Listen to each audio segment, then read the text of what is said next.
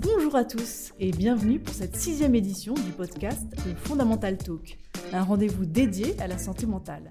Dépression, anxiété, burn-out, bipolarité, schizophrénie, des maladies mal comprises et encore tabous en France.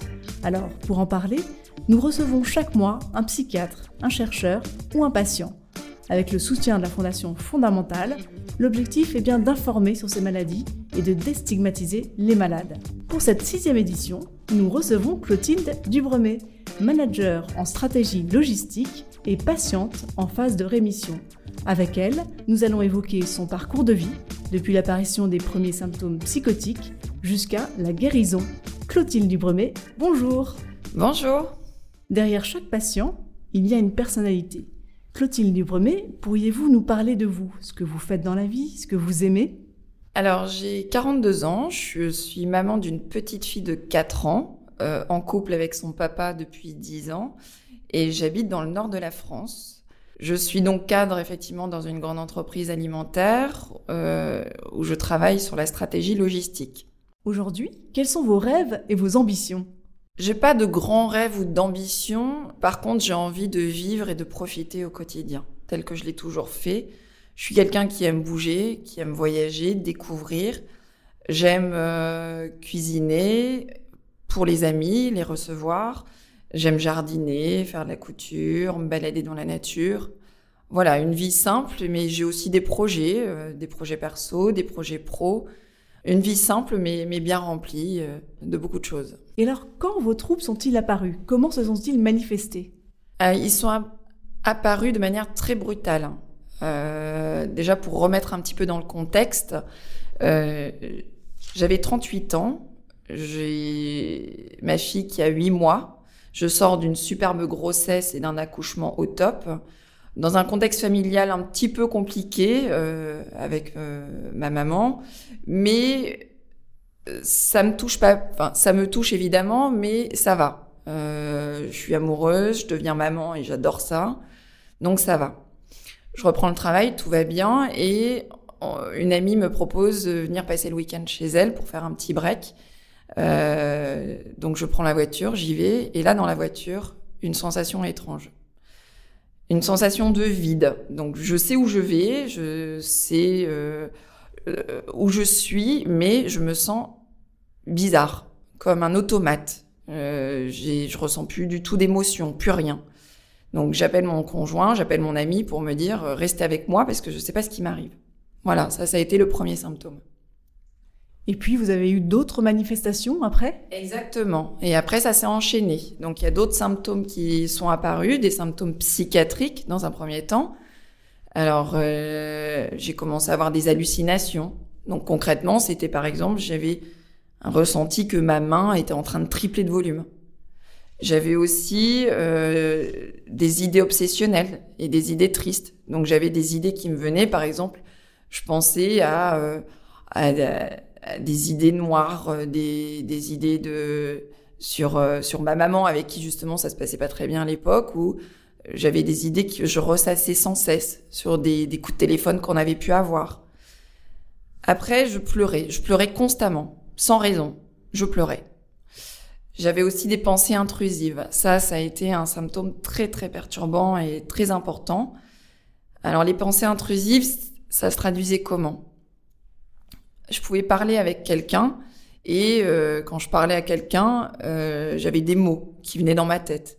Donc par exemple, euh, j'allais parler de bah aujourd'hui je vais faire ceci et cela et j'avais les mots chat, chien, bus, euh, vraiment tout et n'importe quoi complètement hors contexte. Alors ça peut paraître anodin, euh, sauf que quand c'est tout le temps, euh, c'est j'avais le, le, sentiment de devenir folle en fait, tout simplement. Ça se mélangeait tout le temps dans ma tête. J'avais aussi, quand je parlais d'idées un peu noires, des obsessions, c'était aussi beaucoup des insultes. Par exemple, je me baladais dans la rue, je voyais quelqu'un, et ben j'avais des pensées qui me venaient, c'était des insultes. Ce con, ce connard, ce salaud, enfin voilà. C'était, ça n'avait aucun sens, aucun. Des symptômes très très surprenants. Oui. Et quels impacts ces troubles ont-ils eu sur votre vie quotidienne? Alors ça, c'était les symptômes psychiatriques. Euh, après, j'avais des symptômes physiques aussi, qui du coup euh, avaient des, des, répercussions sur mon quotidien. Les symptômes physiques, ça allait être des, euh, des douleurs neurologiques, euh, des maux de tête. J'ai eu des maux de tête très très violents. Euh, j'avais aussi des vomissements. Euh, le matin, je me réveillais, j'avais des spasmes au niveau de l'estomac eh ben, je vomissais tous les matins. Euh, j'avais des douleurs partout. Euh, je pèse 50 kilos, je suis pas très grosse à la base. J'ai perdu 5 kilos très rapidement. Donc j'étais vraiment pas grosse, je me sentais très faible, très fatiguée. Je faisais de l'insomnie, j'arrivais plus du tout à dormir. Je me sentais comme un automate. Euh, je perdais le contrôle de tout. Alors évidemment, l'impact sur ma vie au quotidien, il a été énorme, énorme. Euh, j'étais plus en état, je me sentais plus en état déjà de travailler puisque mon cerveau ne suivait pas, j'arrivais plus du tout à me concentrer. Je pouvais plus tenir de réunion, c'était plus possible. J'avais des vertiges aussi, donc je tenais plus. Ben, je pouvais plus conduire puisque j'avais des vertiges. Ma vie, elle s'est mise en stop en fait. Vraiment, elle s'est mise à l'arrêt. Pendant euh, tout cette, ce moment-là, elle s'est mise en arrêt. Et, et comment ça s'est passé dans votre entreprise? Ça a été assez exceptionnel, dans le sens où euh, dès le départ, j'ai senti quelque chose qui n'allait pas. Dès le départ, je leur ai dit. Je me suis sentie mal, donc tout ça, ça, ça a duré trois ans. Pendant trois ans, j'ai alterné de l'arrêt maladie, du mi-temps thérapeutique. Euh, j'ai repris à temps plein quand je me sentais plus en état de le faire. Et pendant ces trois ans, l'entreprise, elle m'a accompagnée d'un point de vue psychologique, dans un premier temps. C'est-à-dire qu'ils n'ont jamais jugé, une phrase forte qu'ils m'ont dit dès le départ, je m'en souviens encore, ça a été tu peux pas tu peux pas mener toutes les batailles à la fois. Donc tu te remets, tu cherches ce que tu as, tu te guéris. Nous on gardera toujours ta place ici au sein de la société. Donc une réaction quand même assez exemplaire hein, de la part de votre Assez exceptionnelle. Et je les remercie encore aujourd'hui parce que vraiment, euh, ça a été un soutien énorme, énorme. Alors, à quel moment le diagnostic a-t-il été posé et dans quelles conditions? Alors, un diagnostic clair et net avec un nom de maladie, ça n'a jamais été posé. Aujourd'hui, peut-être qu'on arrive à mettre un mot dessus, une psychose auto-immune euh, qui a été créée, euh, liée à une inflammation, mais il n'y a pas de nom véritablement. Par contre, euh, ça a été fait en plusieurs étapes. Donc, je suis tombée malade en mars 2018, donc très brutalement. Euh, la première rencontre qui a été cruciale dans mon parcours, c'était une rencontre avec Marion Leboyer, un an et demi après. Il s'est passé un an et demi avant que on, mette un mot sur ce qui se passe. Marion Leboyer, euh, je suis allée la voir et elle m'a dit, moi je vous crois, euh, il se passe quelque chose, on va faire des analyses. Les analyses qui ont été faites ont révélé effectivement, donc ça a été des analyses effectivement un petit peu plus poussées que ce qui s'est passé pendant un an et demi, euh, et c'est une ponction lombaire qui a révélé effectivement qu'il y avait, bien, bel et bien une inflammation dans la moelle épinière.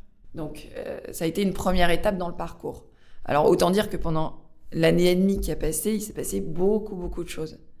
Euh, j'ai rencontré euh, des, dizaines et des dizaines de spécialistes, des psychiatres, des neurologues, euh, médecine interne. j'ai même fait appel à des magnétiseurs. Enfin. Je savais pas vers qui me retourner. J'ai eu deux hospitalisations euh, en, hôpital psychiatrique parce que je voulais qu'on voit, je voulais rencontrer des gens. Donc c'est moi-même qui ai fait cette démarche. Bon, ça n'a pas abouti à grand-chose, mais, mais pendant un an et demi, j'ai cherché, j'ai tapé à toutes les portes. Bon, pendant un an et demi, euh, j'ai euh, ce qu'on me disait, c'est que j'étais en dépression sévère. J'étais en dépression postpartum, à huit mois, après huit mois euh, de, de l'accouchement, bon, bah, c'était un diagnostic qui, qui pouvait euh, correspondre. On m'a dit aussi que j'étais bipolaire. Enfin, voilà, c'était tout euh, tourné autour de la dépression, dépression sévère, euh, syndrome post-traumatique, voilà. Du coup, bah, les traitements qu'on me donnait, c'était des traitements de antidépresseurs, anxiolytiques, antipsychotiques. Voilà. Donc, rencontre avec Marion Leboyer, qui m'envoie chez un de ses confrères euh, euh, spécialiste dans les encéphalites auto-immunes. Donc là, effectivement, trois jours d'hospitalisation. des recherches et le seul examen, donc IRM, euh, euh, euh, prise de sang, etc. Mais c'est la ponction lombaire vraiment qui révèle qu'il y a une inflammation. Maintenant, elle révèle pas tout, c'est-à-dire que l'inflammation, elle peut être liée à l'auto-immunité, à du virus, à de la bactérie, et ça, on ne sait pas. Il n'y a rien qui ressort. Donc la pose du traitement, elle est compliquée, parce que quelle que soit l'origine, on va pas traiter de la même façon. Donc, euh, on me refait des examens quelques temps après et il n'y a encore rien qui ressort. Donc, bon, après réflexion, euh, les, médecins me proposent quand même de mettre en place un traitement en traitant comme si effectivement c'était une encéphalite auto-immune. Donc, euh, quelques mois après, je fais un premier traitement d'immunoglobuline. donc, tous les mois, je me rends à Lyon pour ça, jusqu'au mois de décembre, mais ça ne marche pas on passe à la vitesse supérieure et là, je prends du rituximab, qui est euh, l'immunothérapie. Et là, bon, bah, faut attendre, hein, faut attendre que ça fasse effet, mais ça marche pas, il y a rien. Et mon état, il se dégrade petit à petit. Donc, entre la rencontre euh, avec Marion Leboyer et euh, bah, la conclusion que les traitements ne fonctionnent pas, il, se passe un an. Donc, c'est un an encore où bah, mon état se dégrade et où ça va pas. Et bah, moi, je continue à chercher je continue à taper à toutes les portes. Je continue à lire énormément, énormément euh, de choses euh, euh, sur Internet. Et maintenant, en plus que j'ai une piste, je sais que c'est une inflammation, bah, je cible mes recherches et je continue à regarder. Maladie de Lyme, Bartonella, virus, maladie auto-immune. Voilà, je continue à chercher, chercher, chercher, mais je suis encore face à euh, bah, des médecins qui me disent écoutez, vous êtes déjà en contact avec des médecins, euh, arrêtez le nomadisme euh, médical. vous êtes prise en charge, point, c'est tout. Faites confiance. Bah oui, mais bon, moi c'est le quotidien et ce qui est insupportable. Donc non, moi je suis désolée instinctivement là, il faut que je cherche, il faut qu'on trouve quoi. Et là, deuxième rencontre euh, vraiment complètement par hasard. Un des symptômes que j'ai aussi, c'est beaucoup de, courbatures. J'ai énormément de courbatures, comme si je faisais des déménagements euh, à répétition. Donc je décide d'aller voir une ostéopathe. Je trouve une, une, ostéopathe, pas très loin de chez moi. Je vais la voir, je lui explique. Et là, elle me dit, écoutez, ce que vous avez, c'est pas anodin. Et il ne faut pas lâcher, il faut continuer à chercher jusqu'à ce que vous trouvez quelqu'un qui, qui va trouver. Euh, ce que vous avez, moi je vais pas pouvoir vous guérir parce que les symptômes que vous avez, c'est votre maladie. Donc je vais pouvoir vous soulager, mais ça va pas durer longtemps. Par contre, je connais quelqu'un, je peux vous donner son nom, j'ai travaillé avec lui, docteur en médecine interne. Euh, je vous garantis rien, mais allez le voir. J'ai réussi à avoir un, rendez-vous avec ce docteur. Euh, j'ai eu un rendez-vous peut-être 15 jours après dans un hôpital qui s'avère en plus être euh, pas très loin de, chez moi, 30 km. Je prends rendez-vous, je vais voir ce médecin. Et là, mon rendez-vous qui devait durer une heure dure quatre heures. Ce médecin, alors j'arrive avec mon dossier médical qui fait à peu près 200 pages, deux ans de, recherche, deux ans bah, de d'analyse, donc évidemment j'ai un gros gros dossier. Je lui explique et là il me regarde un petit peu avec des gros yeux en me disant waouh, ok, euh, bah moi non plus, je vais pas vous lâcher. Ça a été euh, voilà un, Marion Le Boyer euh, bis et euh, qui qui reprend, qui reprend un petit peu les choses et qui me dit bah on va continuer les recherches et on va pas reprendre de zéro parce qu'il y a déjà beaucoup de choses qui ont été trouvées, mais il y a des choses qui n'ont pas marché et il faut qu'on réfléchisse. Donc 4 heures, première interview 4 heures, et ensuite, euh, il me fait repasser des examens. Alors, pas tout, mais certains examens. Euh, il me fait rencontrer les autres spécialistes de l'hôpital, neuro, endocrinologue, etc., etc. Et surtout, et surtout, ce qu'il fait, c'est qu'il me téléphone à peu près toutes les semaines. Ça dure 3 minutes, 5 minutes, peu importe. Mais il me pose des questions à chaque fois. Il me téléphone, euh, oui, bonjour. Euh, est-ce que vous avez ça comme symptôme? Ok. Et il raccroche. Voilà. Ça a été, euh, c'était très spécial, mais euh, mais il cherchait, il avançait. Et j'ai eu ce sentiment à un moment donné que pendant, j'ai cherché moi pendant deux ans, deux ans et demi, et que là, ça y est, il y a quelqu'un qui cherche aussi. Et ça, enfin, en termes de, ça a été énorme. Voilà, c'était énorme en fait. Euh, donc ça, c'était à la Toussaint 2020, euh, la première rencontre, des examens, et au mois de décembre, à Noël, juste avant Noël, il me dit, ok, on va essayer un traitement. En fait, il a réussi. Donc, il n'a pas mis un diagnostic. Il a simplement dit, OK, moi, avec les symptômes que vous avez, euh, pour moi, ça ressemble très fort à ce type de maladie. Donc, ce traitement-là, avec ce type de maladie, peut fonctionner. On va essayer. Et si ça, ça marche pas, il y a un plan B. On va essayer ça. Est-ce que vous êtes d'accord? On en a discuté et moi j'ai dit banco. De toute façon, j'étais prête à tout. Banco, on y va.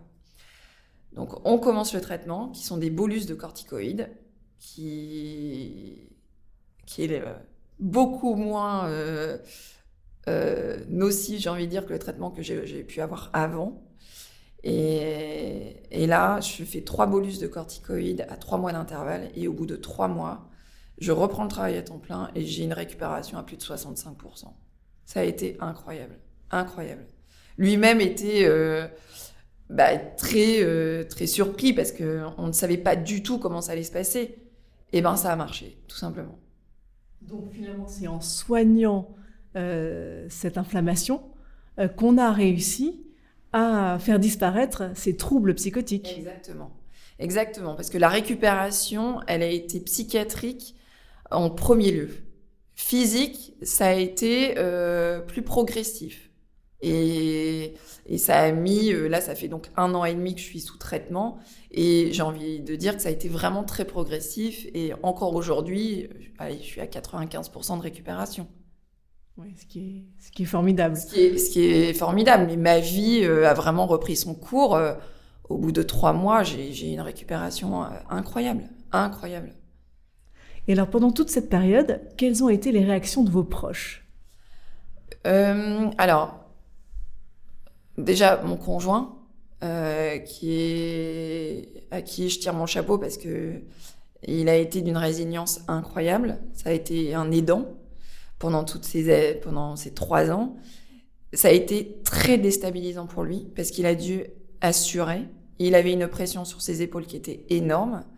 Euh, et ben il, était euh, ça a été pour lui un mélange de frustration, euh, d'incompréhension, mais il est resté, il a été là et il m'a soutenu. Après, euh, bah, j'ai eu des membres de ma famille qui ont été exceptionnels et qui ont repris euh, un petit peu, qui ont, bah, qui ont épaulé, qui m'ont épaulé moi et qui ont épaulé mon conjoint. et ça, c'est très très important à préciser parce que une personne seule, enfin, si tout avait été euh, sur les épaules de mon conjoint, ça aurait été insupportable. Là, j'ai eu mon papa, euh, mon papa qui a été exceptionnel.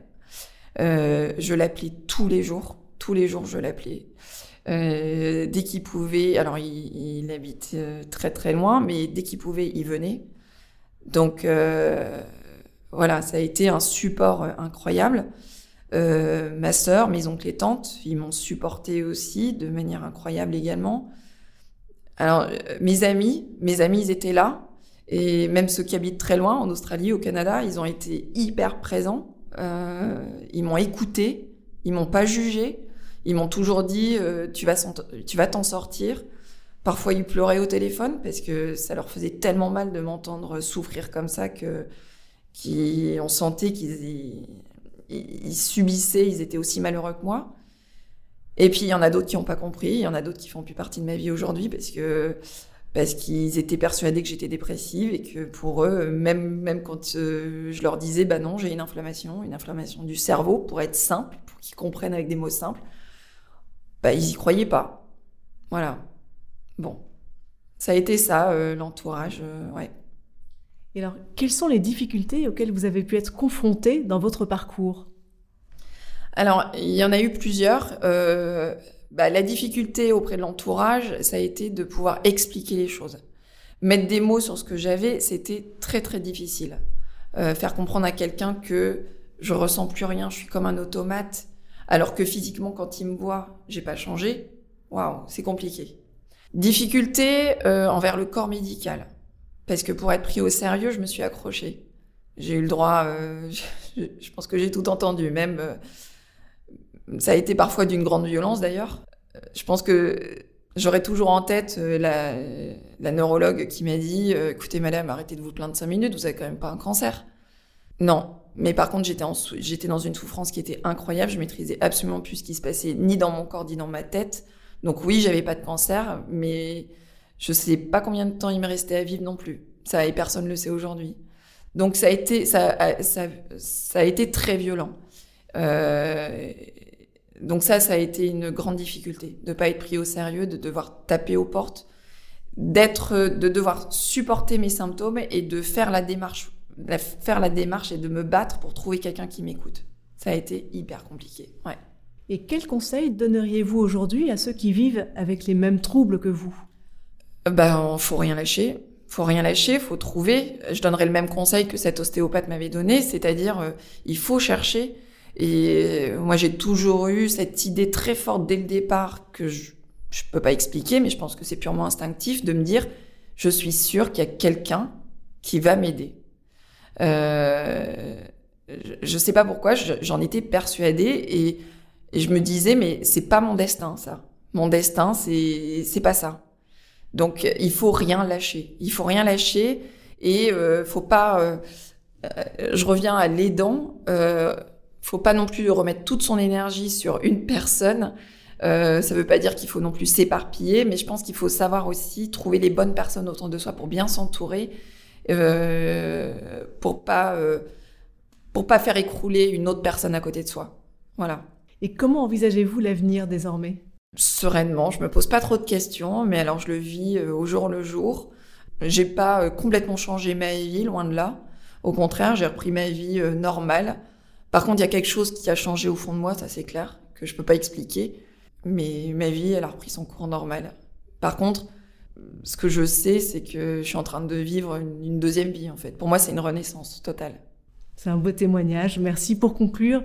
Est-ce que vous avez envie d'adresser un message à vos proches, à la société, aux autres patients qui nous écoutent ben, Mes proches, euh, j'aimerais leur dire merci, quoi. Merci d'avoir été là. Et puis, et surtout, mais merci pour tout cet amour, quoi. Ça a été incroyable, incroyable. Tout cet amour, c'est waouh. Euh, à eux, à mes amis. Euh. Et puis, euh, oui, je pense que j'ai envie de dire aussi, c'est que bah, on, vit dans le monde dans lequel on vit, mais mais il y a, y a des valeurs humaines qui sont là. Il y il y a des gens humains qui qui, qui se battent pour nous, qui se battent pour la santé. Je pense à Marion Levoyer, je pense à au docteur Savinel, donc qui est le, le fameux médecin qui bah, qui m'a offert cette deuxième vie. Et il y a des gens comme ça, il y en a. Et eh ben merci, merci à eux d'être là. Et il faut les soutenir, ces gens-là, faut faut les écouter. C'est des c'est des humains, c'est des gens qui ont des grands cœurs et, et il faut il faut des gens euh, comme ça. Il en faut et, et merci à eux. Merci Claudine de Libremet. Merci à vous.